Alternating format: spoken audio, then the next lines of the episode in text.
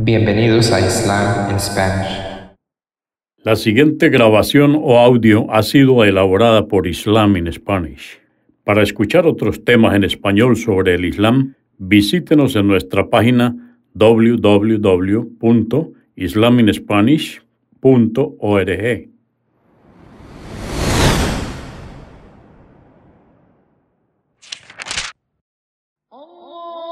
Bismillah ar-Rahman y-Rahim. En el nombre de Alá el Clemente, el Misericordioso. Todas las alabanzas pertenecen a Alá, subhanahu wa ta'ala.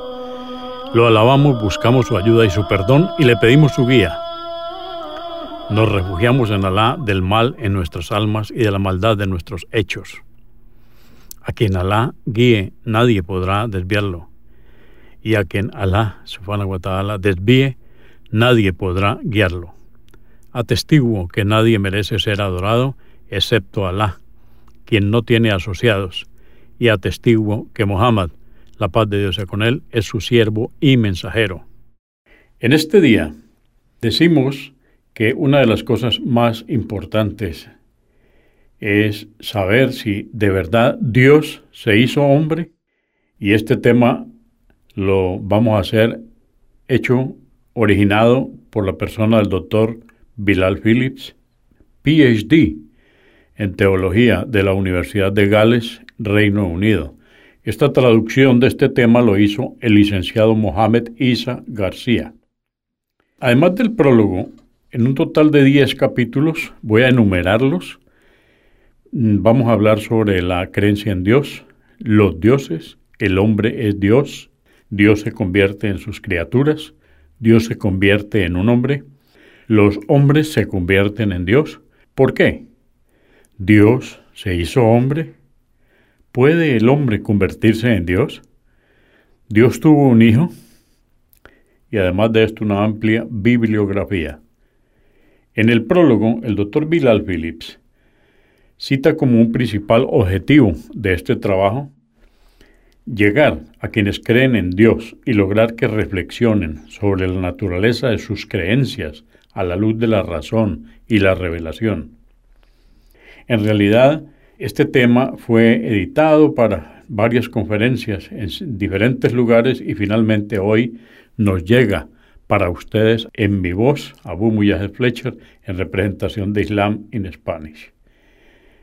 Dice el doctor Bilal Phillips, es mi sincero deseo, mi sincero anhelo que los lectores encuentren de utilidad las ideas y temas tratados en este eh, tema de hoy para enriquecer su búsqueda personal de Dios, porque en última instancia no existe nada más importante en este mundo que encontrar a Dios y vivir según su voluntad. Ahora, para quienes no estén interesados en esta búsqueda, ni en vivir según la verdad divina, solo puedo ofrecerles una humilde oración para que Dios los ayude a encontrar el camino de regreso a Él antes de que se les acabe su tiempo en este mundo. Por último, el doctor Bilal Phillips hace agradecimiento en la preparación y publicación de este tema, principalmente a su esposa Esther y a la señora Dana Bader. La creencia en Dios. La vasta mayoría de los seres humanos siempre ha creído en Dios, desde las civilizaciones más antiguas hasta las sociedades modernas más primitivas, las religiones centradas en Dios han conformado la base de la cultura humana. De hecho, la negación de la existencia de Dios, entre paréntesis el ateísmo, a lo largo de la historia estuvo limitada a unas cuantas personas hasta el surgimiento del comunismo en el siglo XX.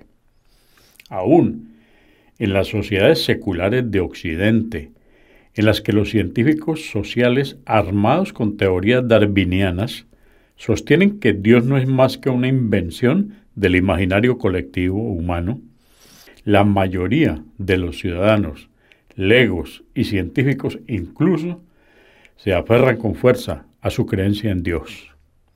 Por lo tanto, el abrumador acervo arqueológico que apoya la existencia de Dios ha llevado a que algunos antropólogos lleguen a la conclusión de que la creencia en Dios, que es el deísmo, debe ser algo innato y no adquirido. Si bien la gran mayoría de científicos sociales proponen lo contrario, recientes descubrimientos científicos parecen apoyar la opinión minoritaria de que el deísmo es innato. En un artículo titulado en inglés God Spot Found in the Brain, encuentran punto divino en el cerebro. El doctor Vilayanur Ramachandran, de la sede San Diego de la Universidad de California, afirma que el fenómeno de la creencia religiosa en Dios está conectado físicamente en el cerebro. Tenemos aquí el, texto completo. Eh, encuentran Punto Divino en el Cerebro por Steve Connor, un corresponsal científico del Sunday Times, el 2 de noviembre del año 97, en su página 19. Voy a enumerar algunos puntos porque vamos a seguir con el tema. De este punto dice, encuentran punto divino en el cerebro. Los científicos parecen haber descubierto un módulo divino en el cerebro, el cual sería responsable del instinto evolutivo del hombre a creer en la religión. Dice, un estudio realizado en pacientes epilépticos, quienes son conocidos por tener profundas experiencias espirituales, ha localizado un circuito nervioso en la parte delantera del cerebro, el cual parece tener actividad eléctrica cuando piensan en Dios. Los científicos también afirman que si bien la investigación y las conclusiones son preliminares, los resultados iniciales sugieren que el fenómeno de la creencia religiosa está integrado al cerebro. Al finalizar esta nota, vamos a tener la eh, expresión de un vocero de Richard Harris, obispo de Oxford. Sostuvo que la existencia o no de un módulo divino es una inquietud para los científicos, no para los teólogos. Y entre comillas dice, no habría de sorprendernos que Dios nos haya creado con una capacidad física para ser creyentes, afirmó. A pesar de la creciente evidencia de que el hombre nace con una capacidad física para ser creyente, el hecho de que el concepto de Dios haya variado enormemente en las sociedades humanas sigue llevando a que muchos pensadores, aún aquellos que creen en Dios, afirmen que las religiones son una creación humana. No obstante, diversas investigaciones exhaustivas revelan un rastro teológico común que une a las distintas religiones. Ese vínculo es la creencia en un ser supremo por encima de otros dioses, una base monoteísta que se encuentra aún en los sistemas religiosos más panteístas. Por ejemplo, el concepto de Dios en el hinduismo existe como un ejemplo entre muchas religiones, el cual sostiene que los seres humanos eran monoteístas originalmente y a través de diversos procesos degenerativos se fueron volviendo politeístas. A pesar de sus muchos dioses e ídolos, el hinduismo tiene un solo dios supremo, Brahman. Tradicionalmente, la mayoría de los antropólogos concluyen que la religión surgió a partir de diversas etapas del politeísmo hacia el monoteísmo, comenzando con la atribución de caracteres divinos a las fuerzas de la naturaleza y luego, eventualmente, pasando a un diteísmo y de allí a consolidar todos los poderes supernaturales en dos dioses principales, un dios del bien y un dios del mal, simplificando por último toda la creencia en un solo dios, el monoteísmo. Por lo tanto, la religión, según los antropólogos y los científicos sociales, no tiene origen divino.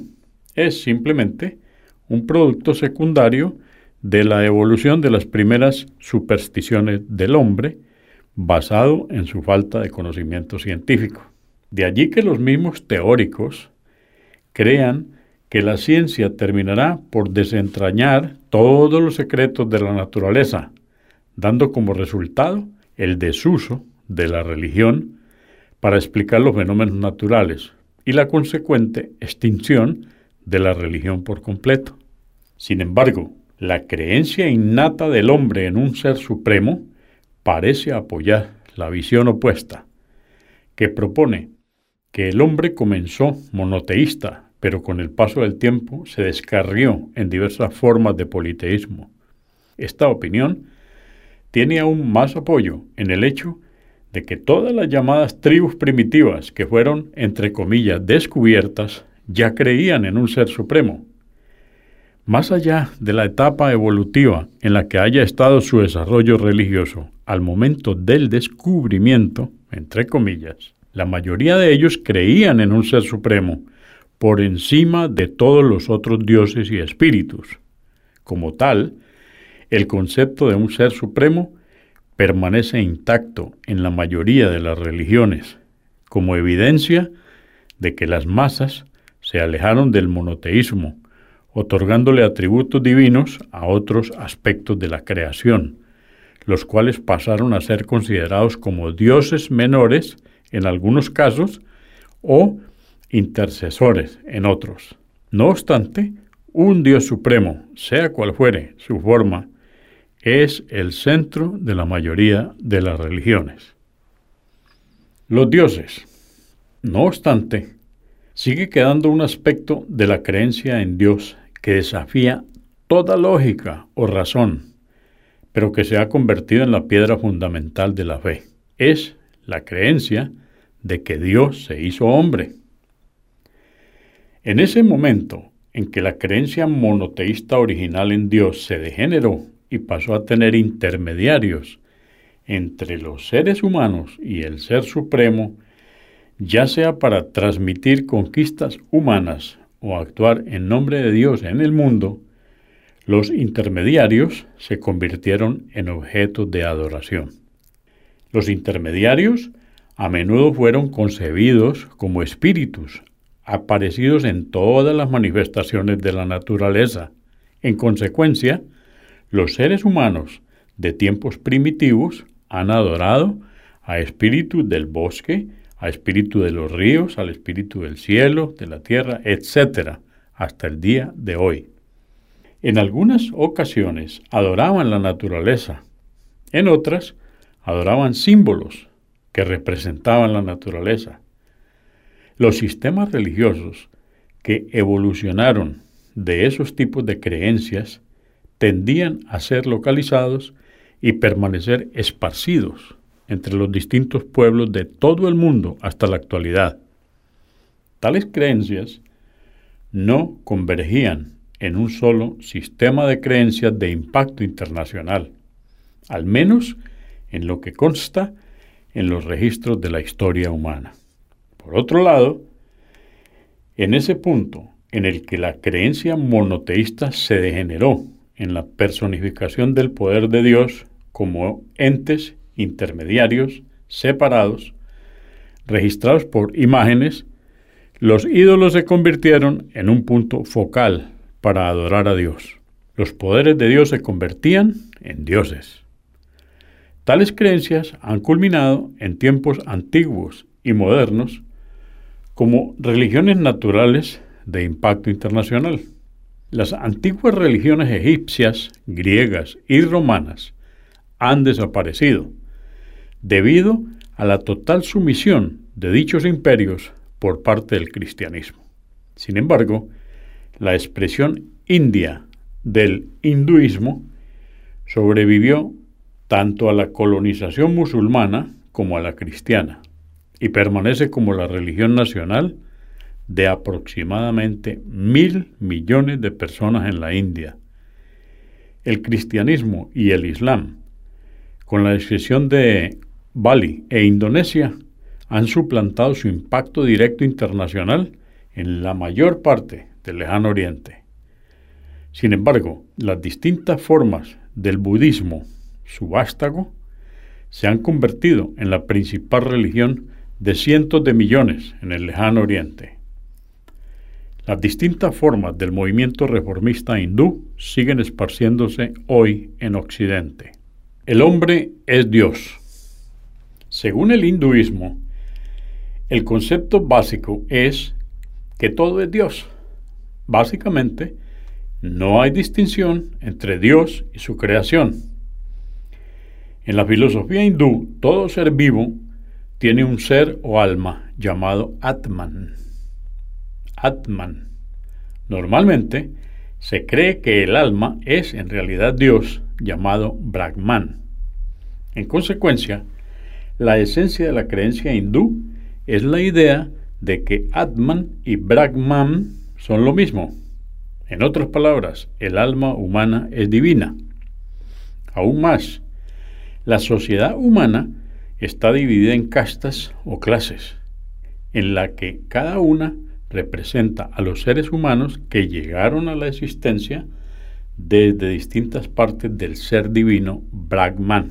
La casta superior, los brahmines, provienen de la cabeza de Dios, mientras que la casta inferior, los sudras, provienen de los pies de Dios.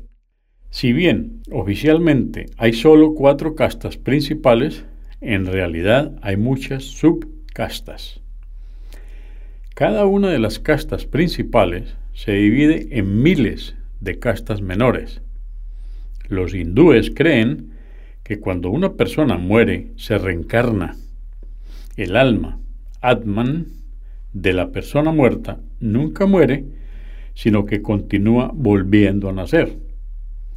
Si las personas son buenas en la vida, volverán a nacer en una casta superior en su próxima vida.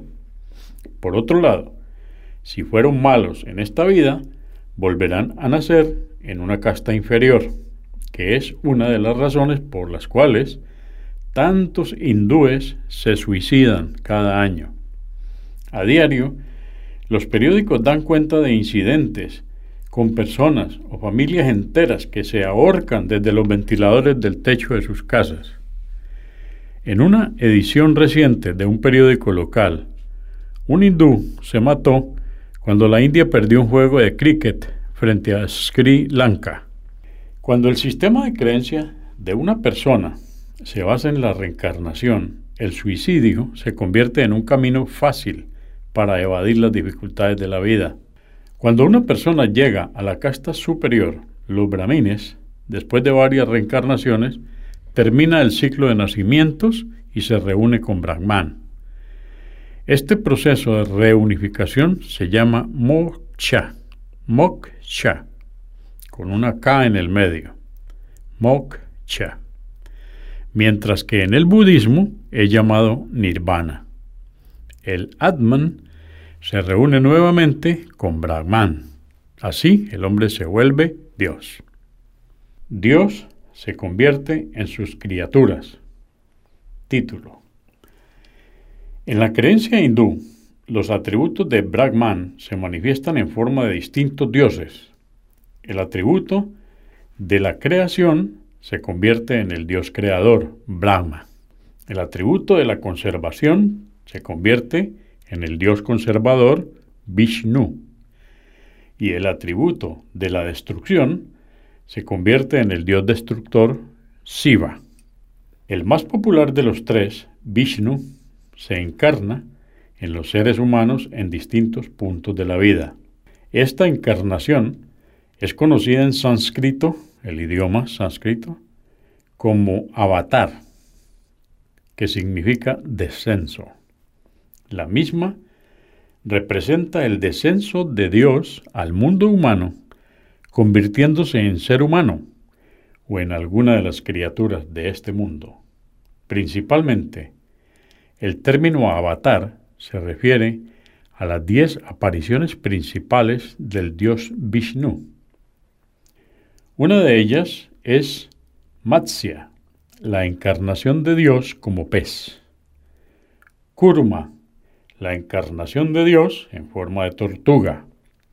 Baraja, la encarnación de Dios en forma de jabalí. Narasimba, la encarnación de Dios como mitad hombre, mitad león.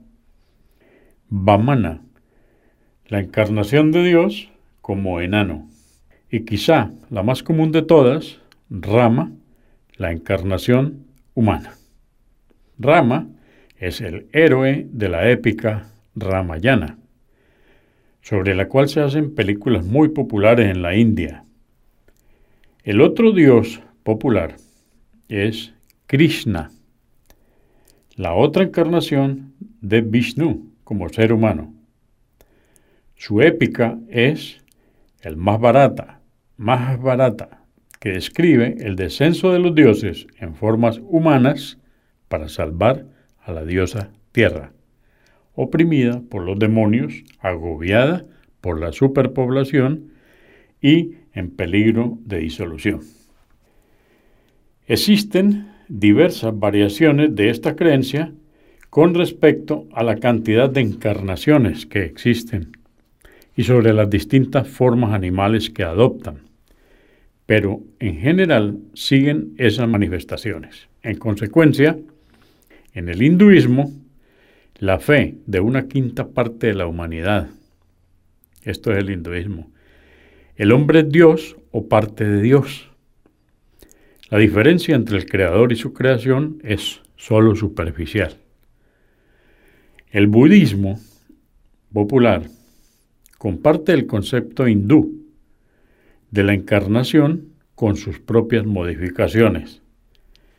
El budismo considera que todo ser consciente posee la naturaleza de Buda, entre comillas, y por lo tanto es capaz de convertirse en Buda.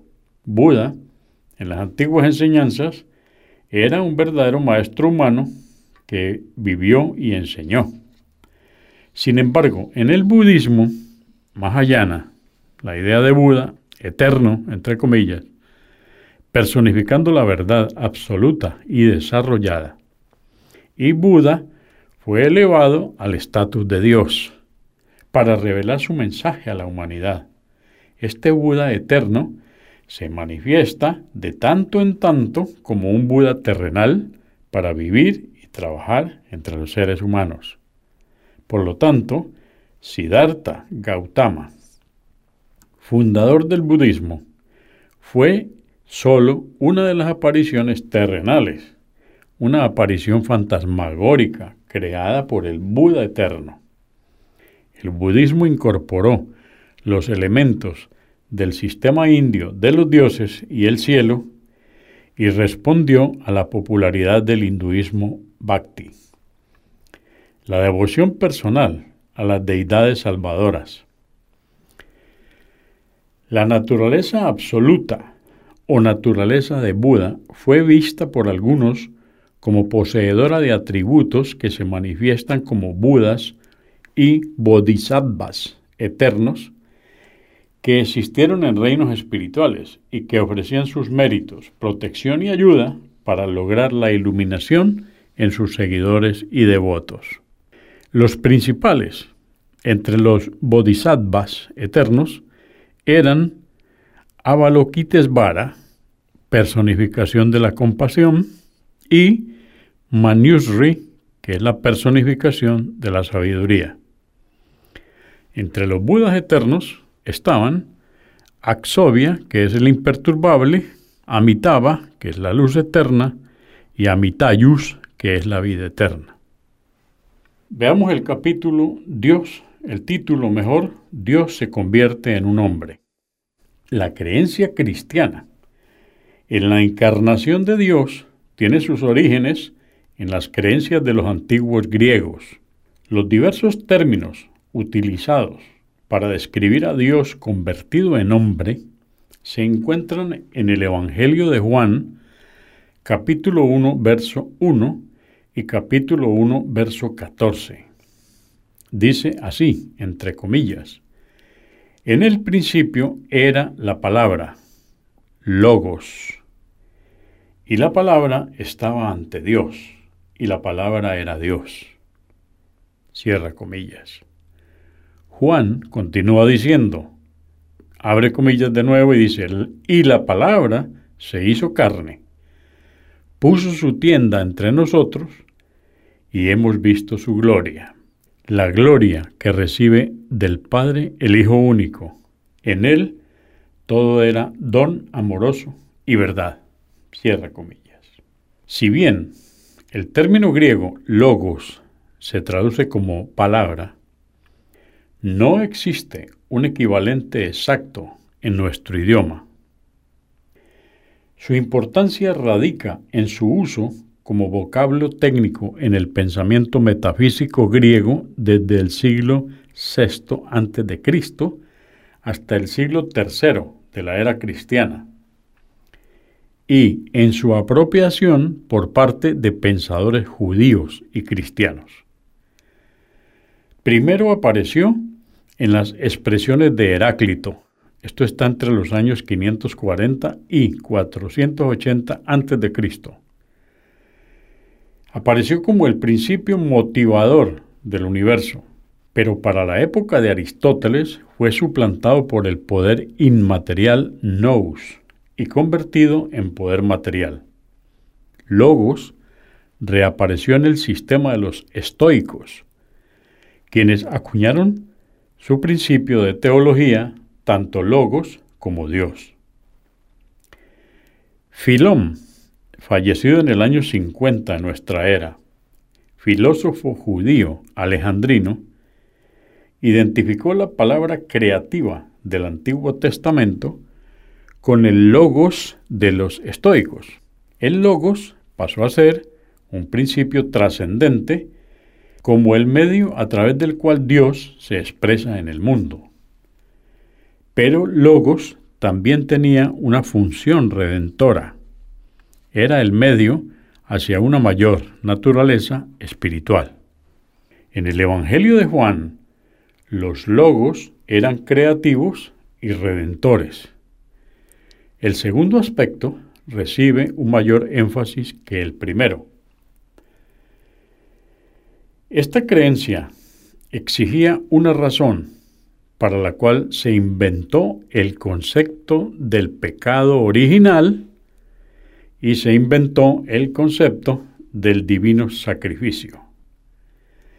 Se decía que debido al pecado de Adán, que se acumuló a través de las generaciones hasta que fue tan grande que no habría sacrificio humano que pudiera eliminarlo.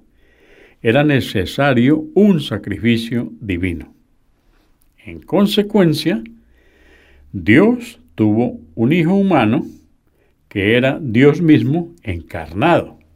Más tarde, el Hijo de Dios murió en una cruz como sacrificio a Dios para toda la humanidad. El Hijo, que es Dios mismo, resucitó luego y hoy se sienta a la derecha del trono de Dios, esperando para juzgar a la humanidad cuando llegue el fin del mundo. Por eso, para los cristianos, que son una quinta parte de la humanidad, Dios se convirtió en hombre en un solo momento de la historia de este mundo, y creer en su encarnación es esencial para la salvación. Esto es para los cristianos. Veamos ahora este título. Los hombres se convierten en Dios. Desde la perspectiva de la humanidad de Jesús, la creencia cristiana de que Él es Dios puede ser percibida como la simple elevación de un ser humano a un estatus divino. Sin embargo, existe otro conjunto de creencias entre algunos seguidores del Islam que, al igual que el hinduismo y el budismo, ofrecen a los seres humanos la oportunidad de convertirse en Dios. El origen de estas creencias pueden encontrarse en el misticismo, cuyas raíces se hallan en las antiguas religiones místicas griegas. El misticismo se define como una experiencia de unión con Dios y la creencia de que el principal objetivo del hombre en la vida está en buscar esa unión. El filósofo griego Platón propuso este concepto en sus escritos, particularmente en su obra llamada Simposio. En él describe cómo el alma humana puede ascender espiritualmente hasta que finalmente se reúne con Dios. La base de esta creencia es la enseñanza de que los seres humanos son de hecho partes de Dios que han quedado atrapadas en este mundo material. El cuerpo físico que recubre el alma humana, en consecuencia, el alma, en su opinión, es divina La parte de Dios que está atrapada en este mundo debe liberarse del mundo material y reunirse con Dios. En el pueblo musulmán surgió una secta que promovió la misma idea. Sus seguidores son llamados tradicionalmente sufis. Estos son los sufis. Y su sistema de creencias es llamado sufismo. Este término se traduce habitualmente como misticismo o misticismo islámico. Se basa en el mismo concepto que el de la mística griega, que dice que el alma humana es divina y que la manera en que se reúne con Dios es a través de ciertos ejercicios espirituales. Diversos grupos de sufis evolucionaron hacia cultos llamados tariqaks. Los tariqaks, entre paréntesis, son caminos. Cada culto recibía el nombre de su fundador real o supuesto, y cada uno tenía sus propios ejercicios espirituales, los cuales sus miembros cumplían a rajatabla. La mayoría enseñaba que después de que los seguidores llevaran a cabo los ejercicios espirituales, emocionales y físicos prescritos, se unificarían con Dios. Esta unión recibió el nombre árabe de Fanaá o Fanaá, que significa disolución, o Wusul, con U, Wusul, que significa llegada. El concepto entre comillas, de unidad con Dios fue rechazado por los estudiosos musulmanes tradicionales, pero aceptado por algunas masas. En el siglo X, un devoto sufi, al-Halaash, entre los años 858 al 922, anunció públicamente que él era Dios y prescribió poemas y un libro llamado quitaba al Tahuacín con ese fin. En él escribió, entre comillas, si no reconoces a Dios, al menos reconoce su señal. Soy la única verdad absoluta, porque a través de la verdad soy la verdad eterna. Mis amigos y maestros son Iblis y el faraón. Iblis fue amenazado con el infierno porque no admitía que hubiera nada entre él y Dios y aunque me maten y sacrifiquen y me corten las manos y los pies, no me retractaré. Ibn Arabi, fallecido en 1240, llevó el concepto de unidad con Dios un paso más allá, afirmando que sólo existe Dios. En una de sus obras escribió lo siguiente, Gloria a Él, quien hizo aparecer todas las cosas, a la vez que constituye su esencia. Y en otro libro escribió, Él es la esencia de todo lo que aparece y Él es la esencia de lo que está oculto cuando Él aparece. Quien lo ve es sólo Él y nadie se oculta de Él porque Él aparece ante Él mismo a la vez que está oculto. Ese concepto es llamado Wadatul Buyud, o sea, unidad de la existencia, y se hizo muy popular entre los sufis en todo el mundo musulmán. ¿Por qué? Es un título. ¿Por qué? ¿Qué fue lo que llevó a la gente a creer que Dios se hizo hombre? ¿O que Dios y el hombre eran uno solo? La razón fundamental era la incapacidad que esta gente tenía para entender o aceptar el concepto de que Dios creó este mundo a partir de la nada. Ellos percibían a Dios como a ellos mismos, creando cosas a partir de lo que ya existe. Los humanos crean cosas manipulando lo que ya existe y modificando su estado, su forma y su apariencia para darles distintas funciones. Por ejemplo, una mesa de madera fue alguna vez un árbol en el bosque, y sus clavos y tornillos alguna vez fueron vetas de hierro en las rocas subterráneas. Los humanos cortaron el árbol y le dieron forma de mesa. Extrajeron el hierro, lo fundieron y le dieron la forma a las piezas que conforman la mesa. Luego unieron todas las partes para así crear la mesa con sus distintos usos. De igual manera, las sillas plásticas en las que nos sentamos alguna vez fueron petróleo líquido, almacenado en las entrañas de la Tierra. Es imposible imaginarnos sentados sobre petróleo, de la misma manera que nos sentamos sobre una silla. Sin embargo, gracias a la capacidad humana de manipular los componentes del petróleo, se produce el plástico y se fabrican las sillas para que los humanos se sienten en ellas. Esa es la esencia de la actividad humana. Los humanos simplemente modifican y transforman lo que ya existe. Los humanos no crean los árboles, ni producen el petróleo, ni producen el hierro. Cuando hablan de producción de petróleo, en realidad se está hablando de extracción del petróleo. El petróleo fue creado a través de millones de años de procesos geológicos. Luego los humanos lo extrajeron de la tierra, lo refinaron y lo usaron. Tampoco crearon los árboles, aun si los hubieran plantado no crearon las semillas originales. En consecuencia, los humanos, en su ignorancia de Dios, a menudo conciben a Dios como un ser igual a ellos.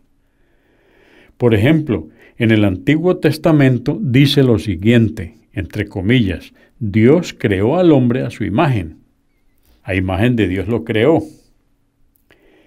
Para los hindúes, Purusa es el Dios creador, Brahma, en su forma humana, tal y como los humanos crean, manipulando el mundo existente que los rodea. El Dios creador debe hacer lo mismo. Según la filosofía hindú, Purusa es un retoño gigante de Brahma, con mil cabezas y mil ojos. De él surgió Viraai, su contraparte femenina y compañera en el proceso de creación. Purusa es también la ofrenda de sacrificio, y de su cuerpo desmembrado surgieron las cuatro castas sociales tradicionales, llamadas Varnas.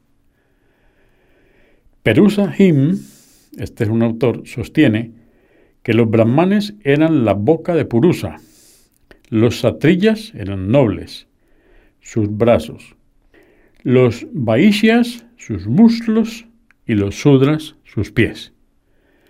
La incapacidad de los hindúes de concebir a Dios como creador de este mundo a partir de la nada los llevó al concepto de que Dios creó al mundo a partir de sí mismo y a su pueblo a partir de las distintas partes de su cuerpo. La capacidad humana de entender las ideas y conceptos es limitada. Los seres humanos no pueden captar ni entender lo que es infinito. La creencia que Dios le enseñó a Adán era que Dios creó este mundo a partir de la nada. Cuando él quería que algo existiese, simplemente lo decía y su orden hacía que existieran aquellas cosas que antes no existían. Este mundo y su contenido no fueron creados a partir de Dios mismo. De hecho, el concepto de Dios como creador del mundo a partir de sí mismo reduce a Dios al nivel de sus criaturas, quienes simplemente crean algo a partir de otra cosa, pero ya existente. Aquellos que sostenían y siguen sosteniendo esa creencia son incapaces de captar el carácter único de Dios. Dios es único y no existe nada como Él. Si Él hubiera creado el mundo a partir de sí mismo, sería Él como sus criaturas. Ahora, viene la pregunta, ¿Dios se hizo hombre? La pregunta que falta es si Dios se hizo hombre. Hablando lógicamente, la respuesta es no. No, porque el concepto de Dios hecho hombre contradice el significado básico de la palabra Dios. La gente comúnmente dice que Dios puede hacer todo. Cualquier cosa que Él desee, puede hacerlo. La Biblia de los cristianos dice lo siguiente. Para Dios todo es posible. Y esto lo dice en Mateo capítulo 19, verso 26. Y Marcos capítulo 10, verso 27 y capítulo 14, verso 36. El Corán, libro sagrado para los musulmanes, dice, Alá, Dios, es sobre toda cosa poderoso. Y esto nos lo dice el Corán en el capítulo 2, verso 20, en la Sura Bácara. Las escrituras hindúes también tienen textos con significados similares. Todos los principales textos religiosos contienen expresiones generales relacionadas con el concepto básico de la omnipotencia divina. Dios es más poderoso que todo lo que existe y a través de Él todo es posible. Si se traduce este concepto general a términos prácticos, uno debe primero identificar y entender los atributos básicos de Dios. La mayoría de las sociedades perciben a Dios como un ser eterno, sin comienzo ni fin. Sobre la base de que Dios puede hacerlo todo, ¿cuál sería la respuesta a la pregunta si Dios podría morir? Dado que morir es parte de ese todo, podría decirse si así lo deseara. Por supuesto que no. Entonces estamos frente a un problema Dios se define como un ser eterno sin fin y morir significa llegar a un fin. Por lo tanto, preguntar si Dios puede morir es en realidad una pregunta sin sentido. Se contradice a sí misma. De igual manera, preguntar si Dios puede nacer también es absurdo, porque Dios ya fue definido como eterno, sin un comienzo. Nacer significa tener un comienzo, pasar de no existir a existir. En la misma línea, los filósofos ateos suelen preguntarles a los creyentes, ¿puede Dios crear una roca que sea tan pesada que él mismo no pueda levantarla? Si el creyente responde que sí, significa que Dios puede crear algo más grande que él y sobre lo que no tiene control. Y si la respuesta es no, significa que Dios no tiene poder suficiente para crear cualquier cosa. Por lo tanto, la palabra todo, entre comillas, en la frase para Dios todo es posible, excluye los absurdos. No puede incluir aquellas cosas que contradigan sus divinos atributos, cosas que lo harían menos que Dios, cosas como olvidar, dormir, arrepentirse, crecer, comer, etc. Por el contrario, incluye solo, todo, entre comillas, aquello que sea consciente con su carácter divino. Ese es el significado de la frase, para Dios todo es posible. No debe entenderse en sentido absoluto, debe ser algo específico. La afirmación de que Dios se hizo hombre también es un absurdo. No es propio de Dios adoptar características humanas, porque significa que el Creador se ha convertido en su creación. Por el contrario, la creación es un producto del acto creativo del Creador. Si el Creador se convirtió en su creación, significaría que el Creador se creó a sí mismo, lo cual es obviamente un absurdo. Para ser creado, primero tendría que haber sido inexistente. Y si no existía, ¿cómo pudo entonces crear? Aún más, si fuera creado, significaría que tuvo un comienzo, lo cual también contradice su carácter eterno. Por definición, la creación necesita un creador. Para que los seres creados existan, debe haber un creador que los haga existir. Dios no puede necesitar un creador porque Dios es el creador. Por lo tanto, existe una contradicción obvia en dichas afirmaciones. La noción de que Dios se convirtió en su creación implica que necesitaría un creador, lo cual es un concepto lúdrico que goza la ridiculez.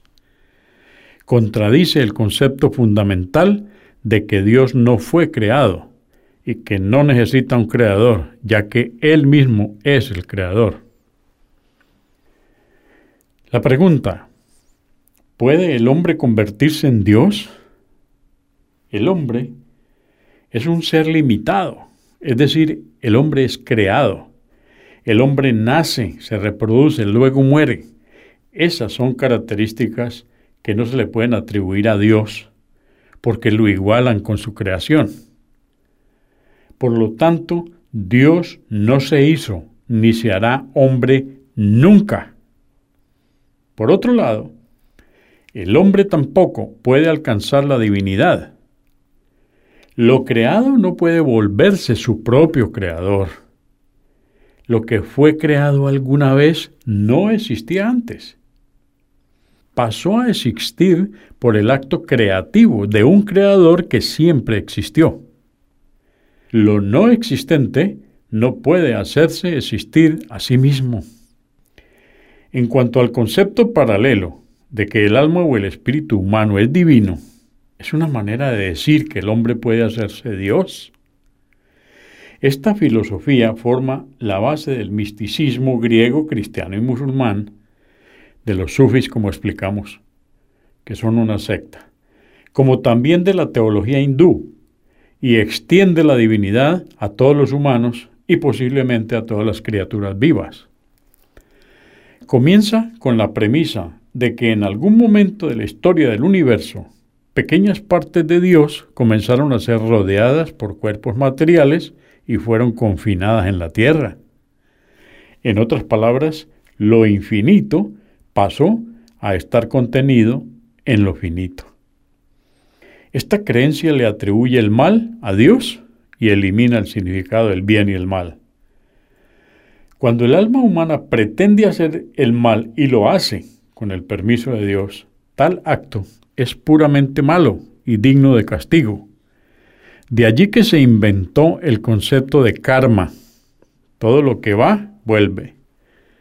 El karma explica el inexplicable sufrimiento, afirmando que es la consecuencia del mal en una vida anterior. Dios castiga todo el mal provocado por sus partes dentro del hombre. No obstante, si las almas humanas tienen una voluntad distinta a la de Dios, no pueden ser Dios al mismo tiempo. Por lo tanto, cada ser humano se convierte en un Dios. La pregunta ¿Dios tuvo un hijo? Si Dios no se hizo hombre, ¿tuvo Dios un hijo? Puesto que Dios puede hacerlo todo, ¿debería poder tener un hijo? Sin embargo, esa afirmación reduce a Dios al estatus de su creación. Las criaturas procrean engendrando versiones más pequeñas de sí mismas que luego crecen y reproducen copias de sí mismas y así sucesivamente. Los perros tienen cachorros, las vacas tienen terneros y los hombres tienen bebés con las mujeres. Por lo tanto, ¿qué tiene Dios? ¿Un Dios bebé? Los dioses deben engendrar dioses. Pero para que Dios tenga un hijo, debe existir otro Dios aparte de él. Dios no puede tener un hijo, pues eso lo igualaría con su creación. Todo lo que no es Dios pasa a existir por mandamiento de Dios. No es que Dios se convierta en su creación o que una parte de Dios se convierta en su creación. Dios no se convierte en su creación ni tampoco engendra creación. Dios es Dios, el creador y el hombre y el contenido del universo son su creación. Si bien los humanos no pueden captar el concepto de crear algo a partir de la nada, eso es exactamente lo que Dios hizo y hace. Solo Él crea a partir de la nada, lo cual es uno de sus atributos que lo hacen único y distinto de su creación. Su acto de creación es totalmente distinto al de los seres humanos. Esa fue la esencia del mensaje de todos los verdaderos mensajeros y profetas de Dios enviados a la humanidad, como Abraham, Moisés, Jesús y el profeta Mohammed, la paz de Dios sea con ellos, como también de aquellos enviados por el mundo y cuyos nombres son desconocidos para la humanidad. Que la paz y las bendiciones de Dios desciendan sobre ellos. Consúltenos en la página www.islaminspanish.org. Comprendemos la bondad de poseer el idioma español y poder usarlo para explicar con claridad la verdad del Islam a la población hispana por medios audiovisuales. Assalamu alaikum. Que la paz de Dios sea con ustedes.